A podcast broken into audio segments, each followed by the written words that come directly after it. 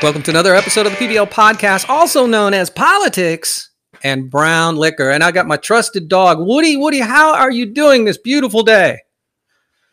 All right, Woody's a dog, folks. Woody can, he can't talk, but if he could talk, Woody would tell you to visit us on all of our media platforms with the handle the pblpodcast.com. He would also tell you to check out our website, the pblpodcast.com, because you can find all of our handles there. You can just click on pblpodcast.com and we're right there. Facebook, Instagram, Twitter. I'm on Twitter a lot. TikTok. I'm on TikTok a lot. And of course, YouTube. And Woody would also be asking you a huge huge favor because remember he's a dog so i can't talk he would be asking you to please please please go on our youtube channel the pbl podcast and subscribe subscribe subscribe. So thank you woody for that call out. All right in today's show we're going to talk about uh, the biden kamala harris performance. Uh, i'm going to update you on a story i did just yesterday a one off podcast, uh, get into some polling and just a little bit, not a lot, talk about some success Trump's having, some, uh, then we're going to get into media bias. This is going to be a lot of fun.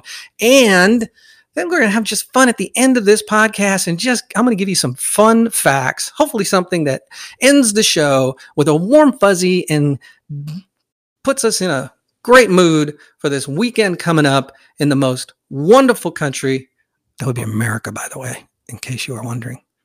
The other day, I brought you a podcast, a really quick pro- podcast on um, Joe Biden's website. Now, I want to give an update to this. Now, what I talked about before is if you typed in, it's since been deleted.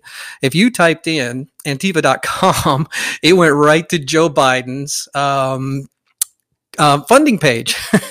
so it, it, got deleted pretty quickly when people started figuring this out and put it all on their social media platforms. So there's been a little bit of digging on it now. And here's some information, some updated information. One is if you go to it, I think you can still do this, and it'll show you that the the site's been taken down, but the icon up in the tab still has the Joe Biden uh, campaign logo. Now, we don't know if that's Joe Biden's campaign who put it out. Nobody knows that because the people who put or who bought the Antifa website are not listed. So if you go to whois.com, I believe it's the site, you can see who owns whatever website. And you, if you own a website, you can put yourself as anonymous and nobody can see you. So that's what they've done for this antifa.com. Now, here's the funny part. The left had a fit about this. And he, so Yahoo News uh, put this out, and this will be in the show notes. Uh, went on about how the the reporter from uh, AON Network asked Trump about this website. And, uh, you know, here's where the report. This is from Yahoo News. At this at his press briefing Wednesday, President Trump, as he usually does, calls for a question from Chanel Rion, the chief White House correspondent for the conservative One America News Network, which has a at times replaced Fox News as the president's favorite news outlet. Uh, Rion's question had nothing to do with COVID 19 or the econom- economic recovery Trump had been boasting about, but instead brought up an obscure website, Antifa.com. Uh, here's a quote I wanted to highlight a kind of odd situation. In the last hour or so, if you Googled Antifa.com, it would take you straight to Joe Biden's website, his official campaign website. Odd situation, Rion said, adding, We don't know who's behind that. Uh, Rion went on to suggest the site posed an interesting leadership question for the former vice president and his running mate, Kamala Harris. So, what, what the report goes on to say, or this article, is that it links it to Russia. That's right. Russia, Russia, Russia. Apparently, here it is records for Antifa.com in the domain name database, who is whoisology.com, shows the site was registered in the Russian Federation from 2013 through July, starting last November. The site's registration was moved to Panama. The website has always been anonymously registered, and its owners could not be reached for comment. So that's right, Russia. Uh, after briefly redirecting to Biden's page on Wednesday, the site went dark. Based on copies of the site on the Internet ar- Archive, it was blank from 2013 until June uh, of this year when it began to feature a message in support of the pro- protests that erupted around the U.S. following the killing of George Floyd. The, the page declared, We are actively increasing membership, but provided no contact information for anyone interested in joining. Uh, it said, We are Antifa. Join us and take action. So, this site, Antifa.com, used to say, We are Antifa. Join us in action. Now, apparently, allegedly, we got some Russia, Russia, Russia connections. So those dastardly Russians are at it again. They are trying to disrupt our election by doing what? Well, by getting people that support Antifa to pay money to Joe Biden's campaign. What? What? Wait, what? What? E? What? What? The, so I'm supposed to think that this is some kind of Russian thing to help Trump?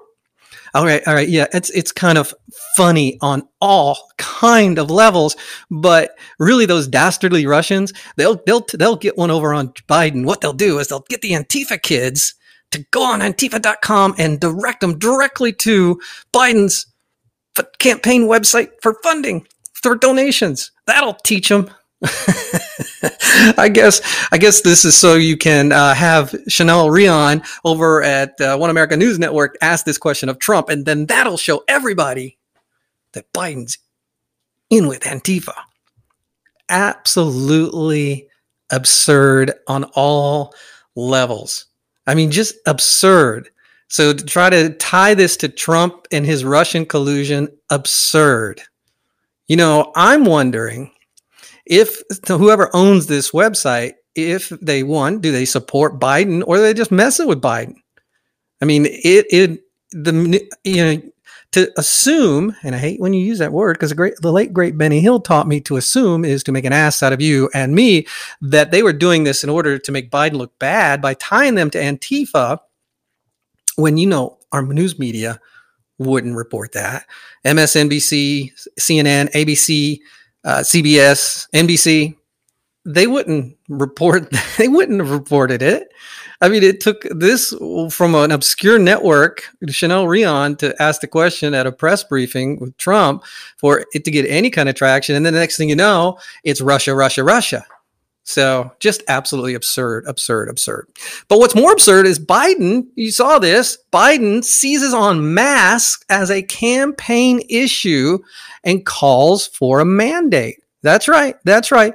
Biden is wanting us to wear masks. Joe Biden said wearing a mask was about uh, your responsibilities as an American as he and his new running mate, Kamala Harris, drew a contrast with President Trump's handling of the corona virus. Okay, I'm going to uh, play the video, which you probably have already seen. Most of you have. And, you know, I, I got some comments on this that I think, uh, well, there's something he says at the end. So let, let's, uh, let's take a listen. Every single American should be wearing a mask when they're outside for the next three months at a minimum. Every governor should mandate, every governor should mandate mandatory mask wearing. The estimates by the experts are it will save over 40,000 lives in the next three months. 40,000 lives. The people act responsibly.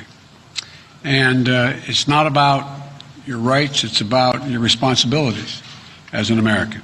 So let's institute a mask mandate nationwide, starting immediately, and we will save lives. The estimates are we'll save over 40,000 lives in the next three months if that is done.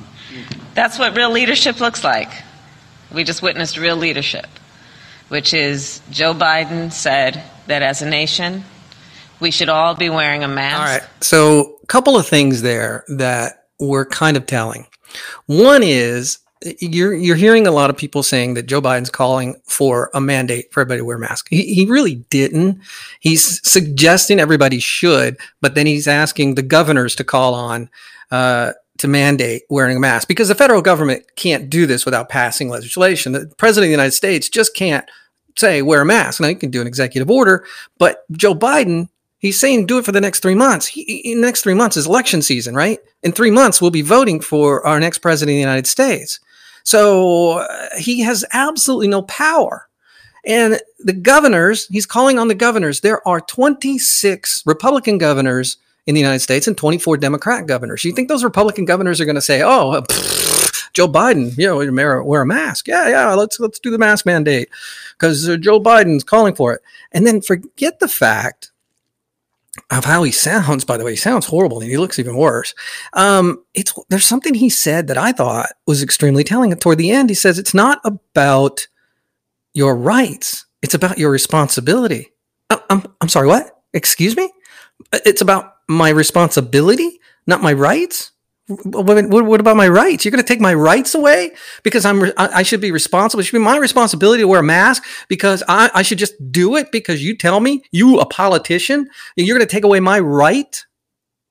Yeah, that that's a scary. That part right there was the scary part. So it's not about rights; it's about responsibility. No, no, Biden. it, it is right. You are you are you are vying for the highest position in the land, the most powerful position in the world, and you're going to tell me that it's it that my responsibilities supersede my rights? Well, who's to decide my responsibilities? You? Me?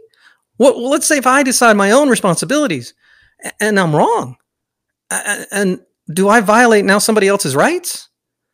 Yeah, this, that, that's that's the key part. That was the telling part for me. And then Kamala Harris gets up there. That's what leadership. Hey, I sound just like her, don't I? That's what leadership looks like. You know, I, I get it. The vice president picks are supposed to be, you know, there to build up the president. So she's doing exactly what she should be doing. But if you watched her performance, I mean, watch this press conference that I just uh, played if you go back and watch the video on it, she's got that look on her face. This is just like she's sitting there smiling. And I mean, it's like a high school girl or something. It's like her performance already, just from the get go to me, shows how weak of a selection she is. Because I don't, I don't, and I mean, I don't think this is going to end well for either one of them. I, I, I think Trump's going to win. Uh, I obviously don't have a crystal ball and I can't tell you definitively he's going to win, but I do see the performance of Biden right now, which is horrible. If you watch this press briefing, I mean, he's a tired old man, barely able to keep his words together, and he's reading his script. They took no questions, by the way, at this briefing. And then she gets up there and she looks like a high school girl. I mean, hey, I guess it's, you know, it's pretty exciting. You're been selected as a um, uh, Democrat uh, vice presidential candidate. I mean, it's pretty cool. I'd be pretty excited and stoked as well, but you're supposed to kind of hide it a little bit. So I think I think she's going to get worse because she ran a horrible campaign. If you go watch her performance during the primary, she was horrible. She didn't get one elect, one elect um, uh, delegate vote. She didn't get one. Tulsi Gabbard got two. Yeah, I think Kamala Harris' performance is bad, but you know, the media is going to spin it. Politico. Politico voters approve Harris VP pick. Biden gets image um, bounce. And it goes on here to say a slim majority of voters, 53%, approve of Biden picking the California senator to join the Democratic ticket. Wait a minute.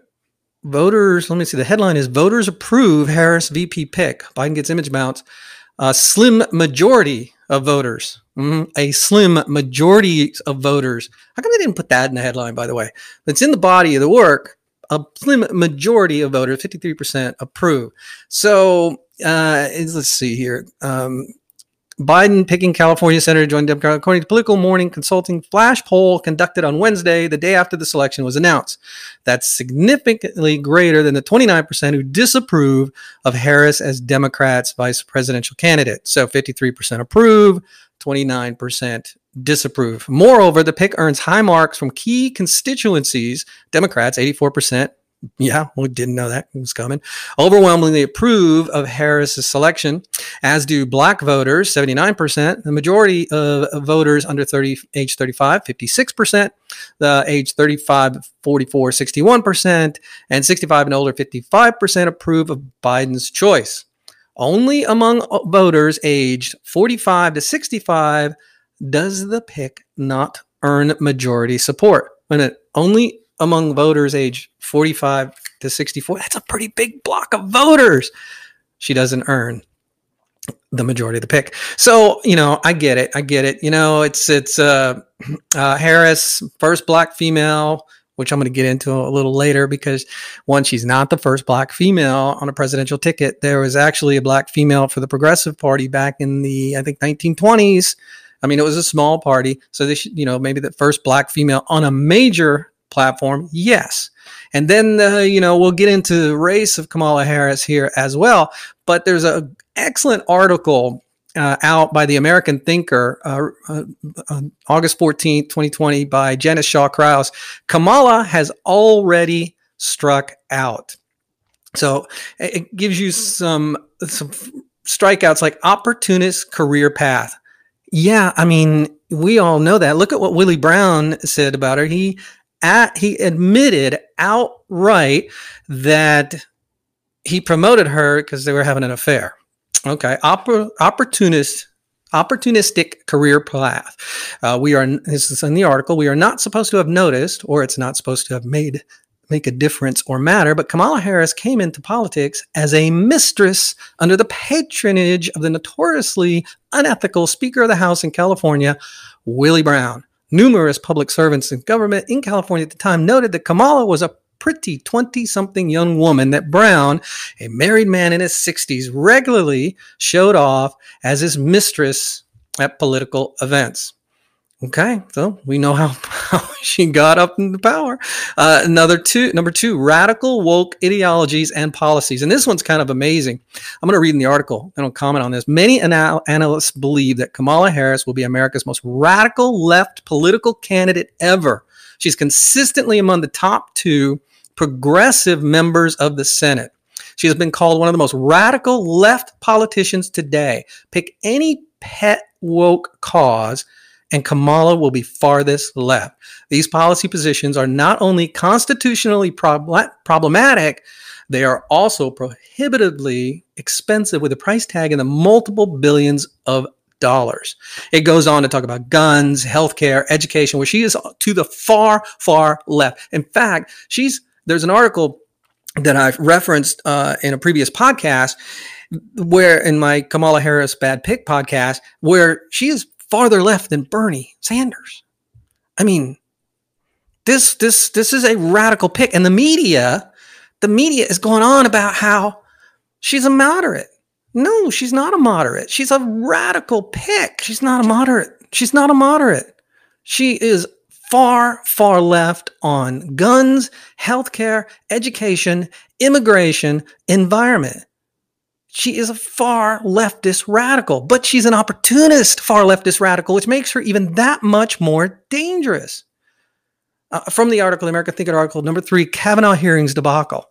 The final strike is that the is the most disgraceful. The way Kamala Harris treated Brett Kavanaugh at the 2018 confirmation hearings was the most disrespectful and vicious of the senators. She stood out at the hearings for her deceitful questioning and the revolting tone of her accusations. She accepted the flimmest of evidence in attacking Kavanaugh. For instance, the implausible and un- unsubstantiated accusation of gang rape and praised an obviously deceptively edited video claiming that Kavanaugh opposed birth control, claiming that it was all about punishing women. She's a far left radical. She's an opportunist. She's a liar.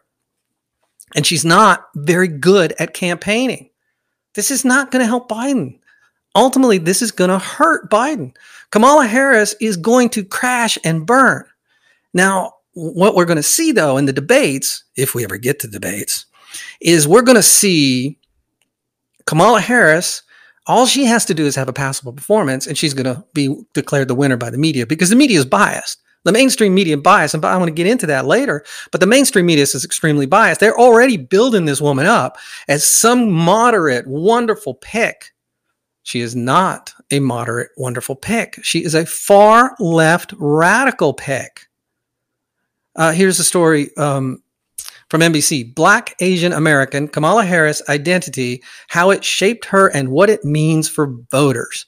It says advocates say that Harris' multiracial background in an arena that's long been predominantly white has the potential to resonate with voters of color who have not seen themselves reflected in such a position of power. Now, this NBC article just just glows on Harris, just gives her all kind of praise. It is absolutely a biased piece. Uh, here's the opening paragraph. Before Senator Kamala Harris broke historic barriers in the ivory halls of Congress, and now on the Democratic presidential ticket, she dug into her heritage on Howard, Howard University's campus, one of the most prestigiously, historically black colleges in the country. She was well steeped in her heritage, both as a woman of Jamaican descent and a woman of South Asian descent, said Joe Lewis, a Dallas based corporate attorney who attended Howard with Harris and is one of Harris' line sisters in Alpha Kappa Alpha, the historically black sorority. She would talk about what it was like to have that heritage and how she experienced it. So, her mother and her father immigrated to this country. They're, they're immigrants. She was born in California. Uh, at the age of seven, her mother and her father divorced, and her mother, who is a doctor, moved Kamala to Canada, uh, apparently, allegedly for a job there. She went to um, uh, pretty much white demo- white schools. Um, she pretty much lived in a white neighborhood. She, from what I can read, didn't really have a whole lot of uh, interaction with her father after the divorce. And her father has since come out and, you know, slammed her or anything like that, but says, yeah, she's uh, she's not really African American, and yeah, we own slaves. So, you know, the media, this story doesn't say anything about that. The headline is Black Asian American Kamala Harris Identity, How It Shaped Her and What It Means for Voters. Black Asian American. That's interesting that they're going this route because you know why? They they realize that they can't really use the African American moniker, which is that's what they want to do. So now it's Black Asian American. And this woman, he, ha, you know, has no idea of her Caribbean heritage, by the way. I've seen some stories where she talks about, she called out one, she got slammed for basically um, saying that, or alleged, I guess, assuming how do we how do we put it? She inferred that those in Jamaica are just potheads. Somebody asked her if she ever smoking pot, and she goes, "What are you kidding me? I'm from Jamaica." Okay, she's not from Jamaica. Her dad's from Jamaica. Now, I have a little history here. My ex wife is from Jamaica. She was born and raised in Jamaica, came to the United States around 18, I believe it was. And we went and got married in Jamaica. So here's a funny story. The, the, the stereotype of Jamaicans and the potheads is absolutely untrue. Uh, so here's the story is we went down there we got on the bus we were going to go to the resort uh, my wife sat my at the time uh, she's not my ex-wife, whatever. She sat in the front seat, her wedding dress to the left of her. So I sat in a seat behind her. And all of a sudden I heard her giggling. And I'm like, well, what's what's so funny? She goes, that man over there is blowing kisses. And I looked over to this guy and he's taking his two fingers and kind of moving them back and forth from his mouth. And I go, oh, he's not blowing you kisses. She goes, no, what's he doing? I go, he's asking if you want to buy marijuana. So this is somebody who grew up in Jamaica, had never, never tried drugs, never taken drugs, and she didn't even know what that meant. And she was in Jamaica. Kamala Harris doesn't know a damn thing about Jamaica, but you know, black Asian American, Kamala Harris identity, how it shaped her and what it means for voters. Just a total glowing piece from NBC News and their biased, biased, biased, biased reporting. So Anyway, we're going to move on from the Kamala Harris story and watch this train wreck because it is going to be a train wreck. It is not going to get better. It is going to get worse. She was a horrible, horrible campaigner, uh, and she uh, she's going to be a horrible campaigner again. And this is who they picked. Not one delegate did she achieve in the primary. She had to drop out because she did so poorly, blew through so much money, and now she's Biden's pick. All right, a couple of quick picks. We'll take a break. And then on the other side of this, we're going to get into some media bias. Did you hear that former New York City Mayor Michael Bloomberg will speak at the Democrat National Convention? No? Yeah, me neither. I don't care. Who cares, right? Who cares what Bloomberg's going to do? They're going to put a little uh, uh, box on there so it can raise them up like they did in the debates. So Bloomberg's going to go there and give a, a speech, and nobody's going to listen. And did you know that the Democrat National Convention's like next week.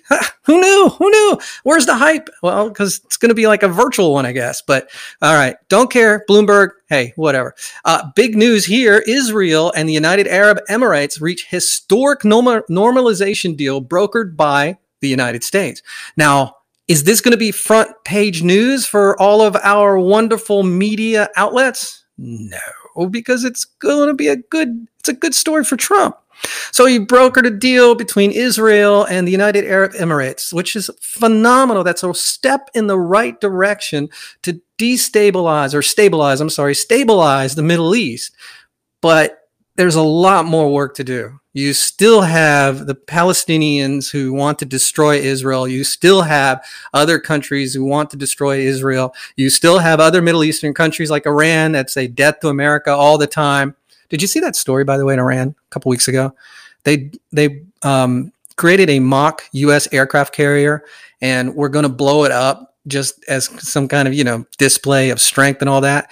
And it sank in one of their harbors that was a main harbor, and they couldn't get ships through.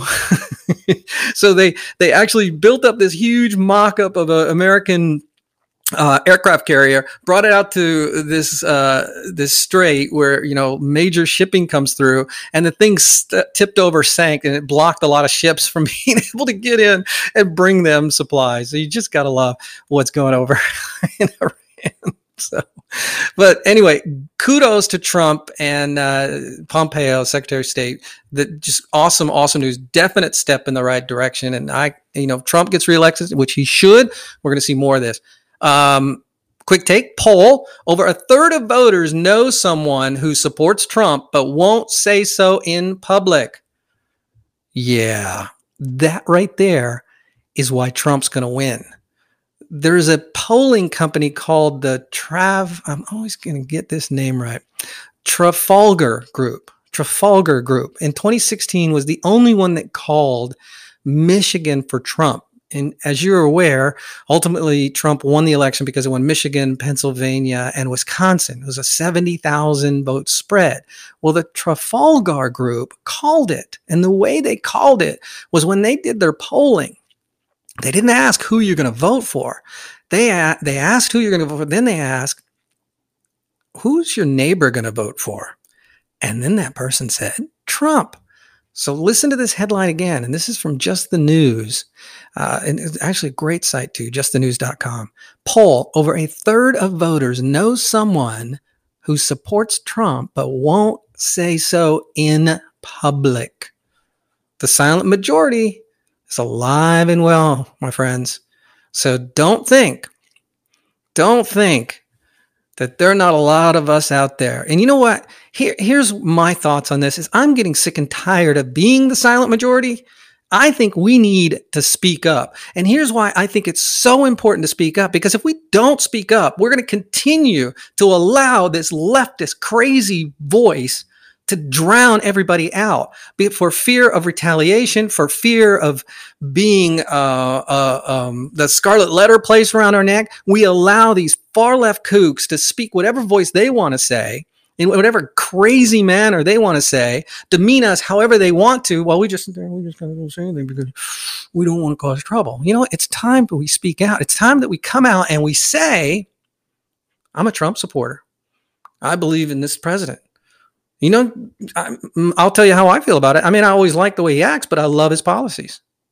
So say it loud, be proud, vote Trump. All right, when I get back, we're going to uncover some media bias, then have a little fun toward the end of it.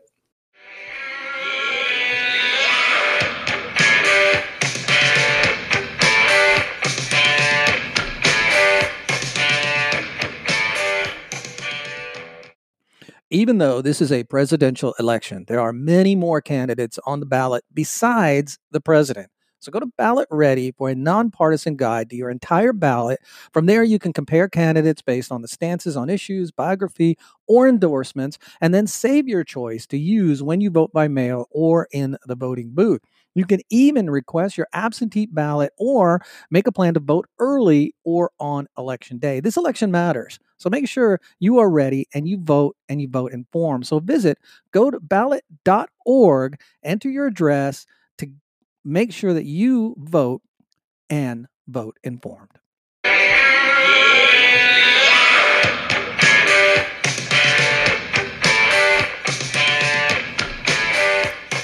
And welcome back to the second segment of the PBL podcast, Politics and Brown Liquor. And of course, Woody, still with me.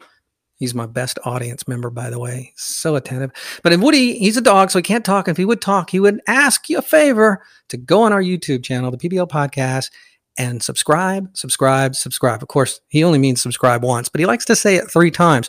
All of our media channels, you can catch us with the handle the PBL Podcast. I'm on TikTok and Twitter a lot. And TikTok, by the way, I was just mentioning earlier that with TikTok or with conservative voices that we we we need to get our voices out there. And this is one of the reasons why I absolutely love TikTok because there are a lot of kids on TikTok, conservative kids on TikTok, and they are loud and proud. They're putting their voices out there and they're not letting anybody shame them. So, this is one of the main reasons why I'm on TikTok and why I absolutely love being on that platform. So, I do hope there's a wishy-washy word that they can resolve whatever it is that they need to resolve so we can stay they can stay open in the united states. But if not you know say sarah sarah uh, it's been a fun platform.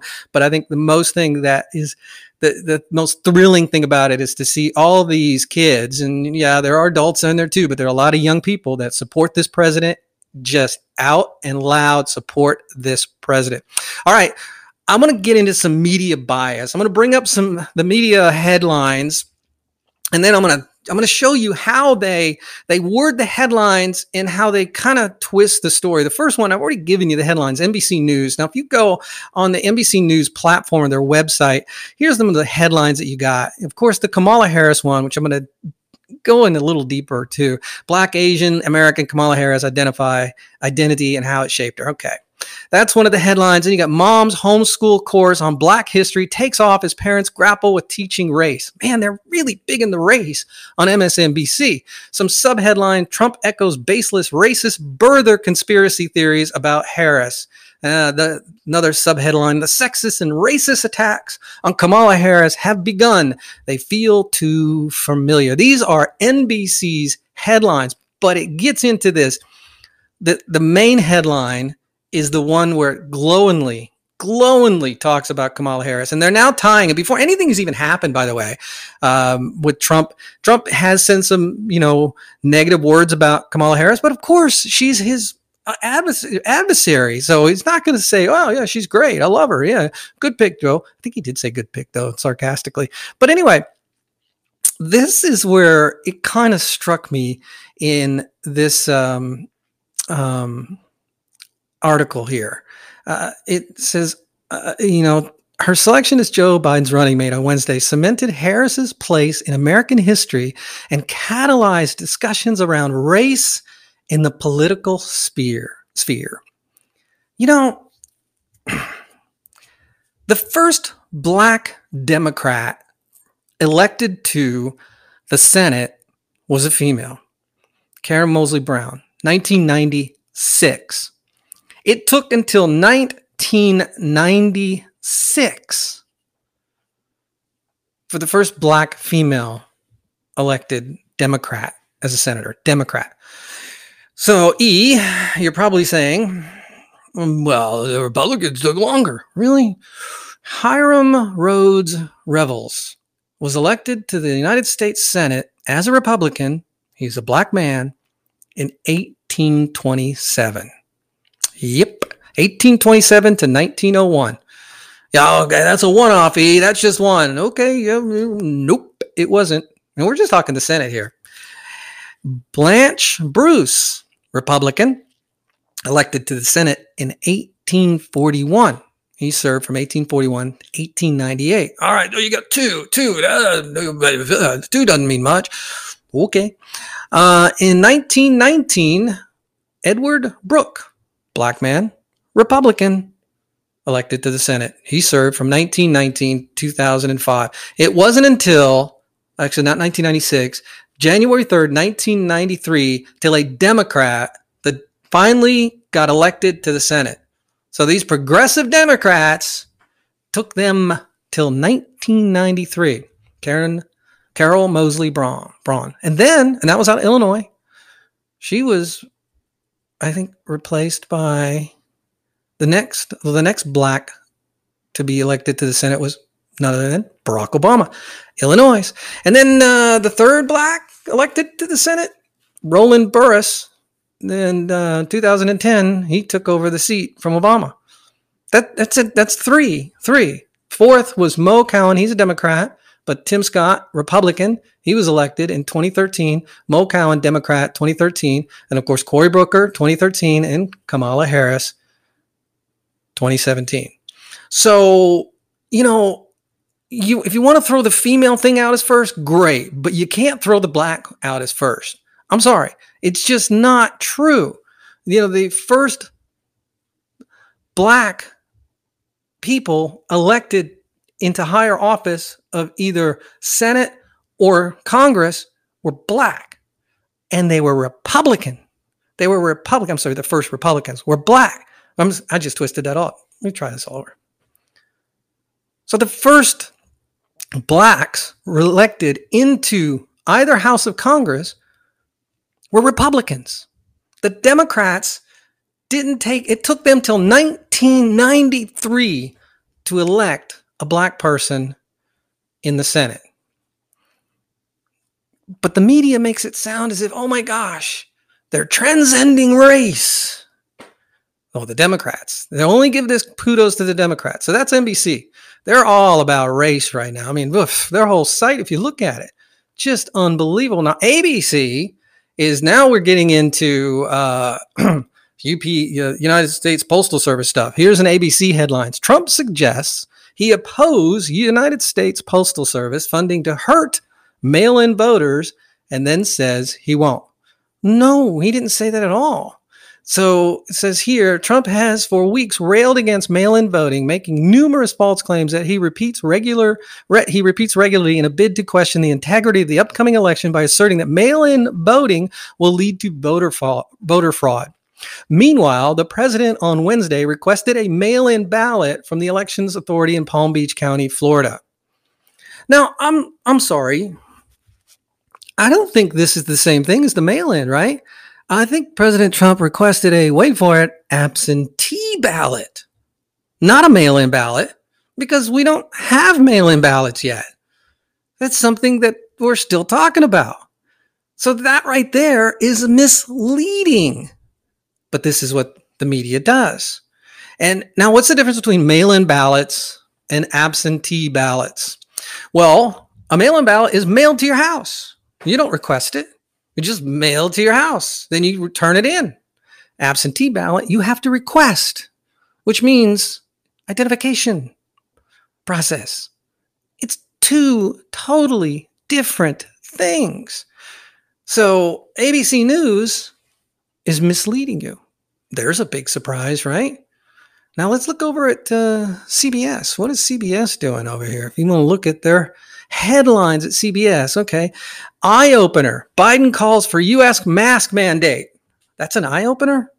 And no, it's not. Uh, extreme wildfire rip, wildfire rips through area north of LA. That's a good story to have on your front page. CDC warns of worst fall ever if COVID 19 guidelines ignored. Oh, oh, more fear, more fear. So the latest news here it is. Wait for it. Postal Service warns some mail in votes may not be counted in Pennsylvania. The delays could present an overwhelming statewide risk of disenfranchisement, according to the Pennsylvania State Department. Hello, right there in your headline, uh, CBS News. This is a reason why not to have mail in voting, right? I mean, that right there tells you. And it, they also have the misleading headline about Trump and his mail in. says Trump requests mail in ballot ahead of Florida's primary election. It's an absentee ballot, ladies and gentlemen. It's not a mail in ballot. That is a big, big difference. And of course, their subheadline again Biden and Harris calls for three month nationwide mask mandate. And do they tell us that Biden what he can't do it? No. Former Vice President Joe Biden and Senator Kamala Harris are calling for a three month nationwide mask mandate to limit the spread of coronavirus. During a briefing by public health experts in Wilmington, Biden, the presumptive Democrat presidential nominee, told reporters that all the nation's governors should require this. Okay. Well, that you you know, that's all you can do is tell them it, and you can't do anything else.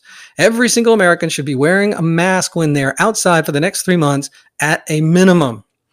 Outside? Every governor should mandate mandatory mask wearing, Biden said, suggesting that widespread mask use could save 40,000 lives over the next three months. Let's institute a mask mandate nationwide starting immediately, and we will save lives. Okay, let's see here. Nowhere in the article does it say it repeats Harrison line about that's what real leadership looks like. That's it. That's it. That's it. Doesn't just uh, hey, maybe that's where they should be going rather than telling us their opinions. But it doesn't give you any facts. It's just telling you what Biden said. It's just regurgitating Biden's lines. So again, you know, CBS not as bad as some of the other ones. So let's let's check out CNN. All right, CNN. Trump's Falsehoods threaten U.S. democracy. The president's misleading claims about non existing fraud in mail in voting undermines the integrity of November's election. All right, now here's what Trump is saying about this. And I'm going to play a clip for you in a little bit. What Trump is saying basically is the Postal Service, one, doesn't have the money to do this, nor are they set up to do it. That's not a falsehood. That's true. That's absolutely true. But the media, is saying this as Trump's misleading claims about non existent fraud in mail in voting undermines the integrity. And there is existing evidence of fraud of mail in voting. I played uh, a clip for you a couple weeks ago. Um, I forget what news outlet did it, but they did a mock mail in ballot. They put ma- you know, they created a post, they got a post office box. They took 100 mail in ballots, mailed them from all around different areas, and 97 of them came back. Zero came back without them having to actually ask the post office where they were. The post office, it never showed up in their P.O. box. They actually had to go to the post office, had to talk to people and say, Hey, I need you to look into this. We don't have these ballots. Finally, the post office found them, but they were missing three of the 97. Now you're saying, E, that's not a lot. 3%, that's not a lot, really. If 165 million people vote, that's like 4 million votes. It is a lot. Another uh, headline on CNN Trump promotes a birther lie about Kamala Harris. All right, let's let's dig into this one a little bit because he doesn't promote a birther lie. First off, this is how this starts. Um, Trump was told about claims on social media. Okay, Trump was told about claims on social media that Harris might be ineligible to serve as president and vice president. He was then asked if he can uh, definitively say that she meets the requirements. And what, what do we mean? What is what does the article mean? He was told about claims. Was did a did a reporter ask this? Did a reporter tell him? It doesn't say that here. But then it goes on to say he was then asked if he can definitively say that she meets the requirements. Now take that with the headline fact check. Trump promotes another birther lie, this time about Kamala Harris. What how did he promote it?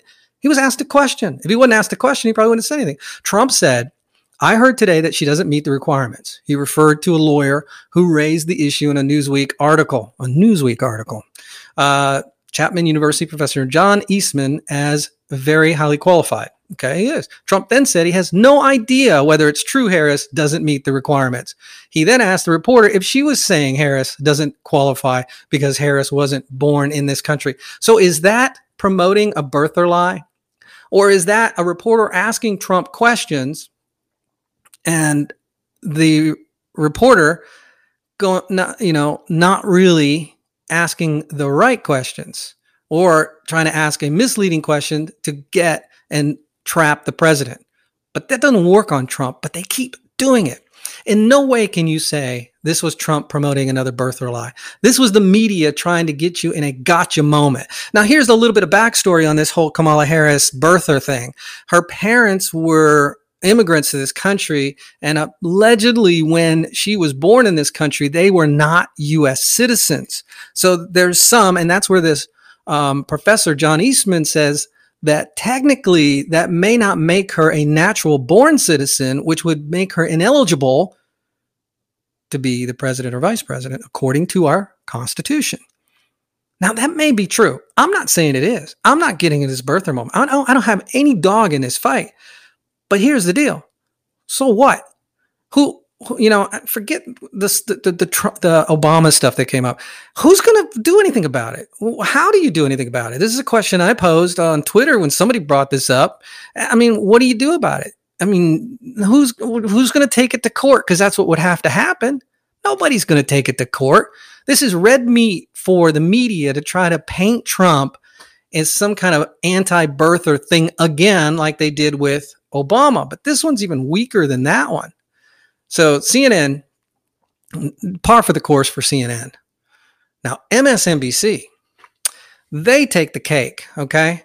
So MSNBC, uh, I'm going to play you a clip. And again, this is their headline: Trump admits he opposes USPS funding because it would help Americans vote by mail. Now, what I, one thing I respect about MSNBC is they they don't they don't pull any punches. They flat out they're they put their leftism right there for everybody to see.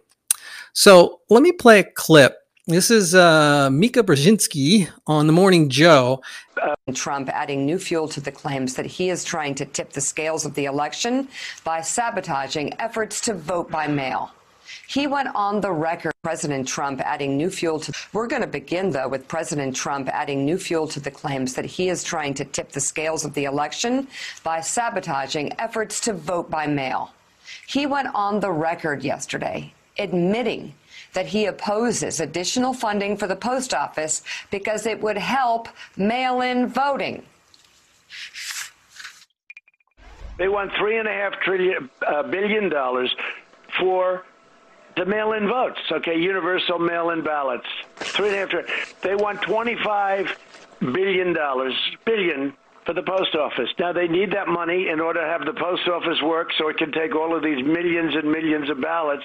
Now, in the meantime, they aren't getting there. Uh, by the way, those are just two items. But if they don't get those two items, that means you can't have universal mail in voting because they're not equipped to have it. If the post office, if they're not going to approve a bill, and the post office therefore won't have the money, and if they're not going to approve a big bill, a bigger bill, and they're not going to have the three and a half billion dollars for the universal mail in votes, how can you have those votes? Given that the negotiations are still ongoing about whether to get more money to the Postal Service. Why not put more resources and more money yourself? Find a way to do that to make sure there is a. Well, they can do it very easily. All they have to do is make a deal. If they make a deal, the Postal Service is taken care of. The money they need for the mail-in ballots would be taken care of if we agree to it. That doesn't mean we're going to agree to it, but all they have to do is make a deal. Okay, so here's the thing it's the quiet part that you're saying out loud when you're trying to cheat, you know, using your whole corruption stuff that you do. I know you watch. Do you think Americans are that ditzy? You think they're not going to hear you actually saying the quiet part out loud that you want to cheat? So there you have it. Media bias at its finest. And you, you know, you've got to really learn to read between headlines. You got to learn to understand what they're not telling you uh, versus what they are telling you. One, one tip that I give when reading uh, anything, you know, the headlines are designed for clickbait. They're designed to get eyeballs to the screen, or as I like to say, earballs to audio. So first and foremost, remember that. The second thing is what they really want to tell you won't be until the very end of the article. In the the last two paragraphs is you'll get the meat of the article. Uh, when I was in college, I had a professor who was a PR manager, a PR person, and what she told us was that this is done deliberately because people have such short attention spans that they won't read all the way down. So make it a habit, make it a best practice to read all the way down. All right, let's take a, a shift and let's get into some fun stuff. Let's, let's end this day uh, going into a weekend. If you're listening to this when uh, it's released on a Friday, if you're listening to this on a Saturday, this is going into a Sunday. If you're listening to this on a Sunday, well, going into your new week. Here are some fun facts and strange news. Let's have a little fun. Um, by the way, I'm totally switching gears here and not talking politics or anything. We're just going to take a huge pivot and end this podcast with some fun facts. Did you know pigeons have an incredible ability to remember human faces? In fact, if you chase or feed a pigeon even once, it will remember you in the future. Hey, full disclosures, I absolutely hate pigeons. They are the most disgusting birds ever. I mean, they crap all over the place. They they're they're aggressive. I call them rats with wings. So I'm going to be one of those people they remember chasing them away. all right, first time a computer successfully ran a piece of software was June of 1948. A computer in England ran a program that was basically just a calculator. 1948. When no, this is interesting. When I didn't know this, when Nokia was founded in Finland in 1865, it made toilet paper and other paper products that didn't get into communication. It didn't get into communications until 100 years later. Nokia was founded making toilet paper. Did not know that.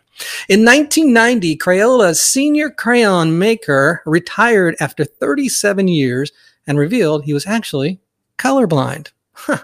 Arnold Schwarzenegger got paid $75,000 for the first Terminator movie and 15 million for Terminator 2. What's left out of here, he was also given a Lear jet um, by the production too. That was part of his salary. And he also, I believe, got points in the back end of the movie, which means if it achieves certain numbers, he got more money. So he made more than 15 million on that. And kudos to him. By the way, Terminator 2 is an excellent movie. So here's something. It's a little I don't say personal, but I can resonate with this. Here's an article, a story, and then I'm gonna we're gonna end this the show on this note. Um, here's the title, and then I'll get into it. You can soon reserve a sleepover at the world's last blockbuster in Bend, Oregon. Now, I, years ago, many, many years ago, spent 10 years of my life working for Blockbuster Entertainment. And I got to tell you, it was one of the best experiences ever. I started with them a long time ago before they were just this huge household name. And I got to be a part of that growth, opening up store after store. I had to have opened over, I don't know, or been responsible for overseeing at least over, um, hundreds of stores. I mean, there's so many stores that I've opened up for Blockbuster in my career with them, and it was so much fun. At the time, they had so much money. The running joke was open the doors and count the cash.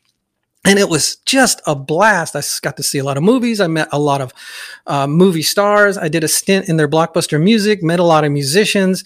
What a great time. And when I talk to people about Blockbuster, and some of you are probably thinking of it right now, your experiences going to the neighborhood Blockbuster store, it was actually an awesome time. Now, but here's before I get into this story, I'm going to give you a little uh, wonkiness of Blockbuster. Technology did not kill Blockbuster. That's right. Technology did not kill Blockbuster. Blockbuster killed Blockbuster. Effective leadership. Wayne Huizenga, who blew it up to what it was, he wasn't the one who started it. A guy by the name David Cook started that, started it. Wayne Huizenga blew it up. And I used to say, when Huizenga sells it, get out. Well, Huizenga sold it to Viacom because they needed the cash that Blockbuster was sitting on to purchase Paramount Pictures. And once that happened, innovation stopped. Did you know that the executives at Redbox went to Blockbuster not once, but twice for either investments or to purchase them? One time they went there just to be to ask Blockbuster to purchase them outright. Blockbuster laughed them out of the room. And look at where Netflix is now. Redbox, same thing. Blockbuster said no. Look where Redbox, they're still around, won't be around for much longer, in my opinion. And then Blockbuster just didn't change. They had an iconic brand, an iconic brand. 89% of people knew the Blockbuster brand and they just let it go waste. So, anyway, the last Blockbuster in Bend, Oregon has been in operation for a while. It was an old franchise when the company fell apart. They're just an independent movie chain now. But in order to survive, they're turning their blockbuster video store into a B&B and setting it up as if it's in the 90s and you can go rent this and it's not for much money either from what i uh, gather in the article. It's um, you can rent it for the cost of a movie and experience what it was like back in the 90s in your blockbuster days. So kudos to them. I hope it's a huge huge success. I hope it's just a phenomenal success for them. It says store manager Sandi Harding, who has operated the Bend store since 2004, told Channel News Channel 21 Tuesday, the Bend community has kept the business going. Now it is offering people a chance to rev- live the 90s by transforming the store into an Airbnb for a limited time, three nights of sleepovers with all the video fun you can handle. If you close your eyes and think about the 90s, that's what the room is going to look like. And uh, I don't, you know, again, I wish them well, but it says here the reservation reservation cost is four dollars per night. I don't know how you make money on that. I'm sure there's something I'm not seeing in here, but kudos to them. I hope it's a huge success. Please do uh, like, share, follow all of our platforms. Get on our YouTube channel, subscribe, subscribe, subscribe. I'm going to be putting out um, unique content content outside of the podcast to that. Woody has got a huge ask for you to go and subscribe, subscribe, subscribe to the YouTube channel. Check us out on all our media platforms, the PBL podcast, and of course our website, pblpodcast.com. Have a great, great weekend. If you're listening to this on Friday, if you waited and listening to it in the back catalog on a Monday, Tuesday, or Wednesday, have a great rest of your week. Thanks for listening to the PBL podcast.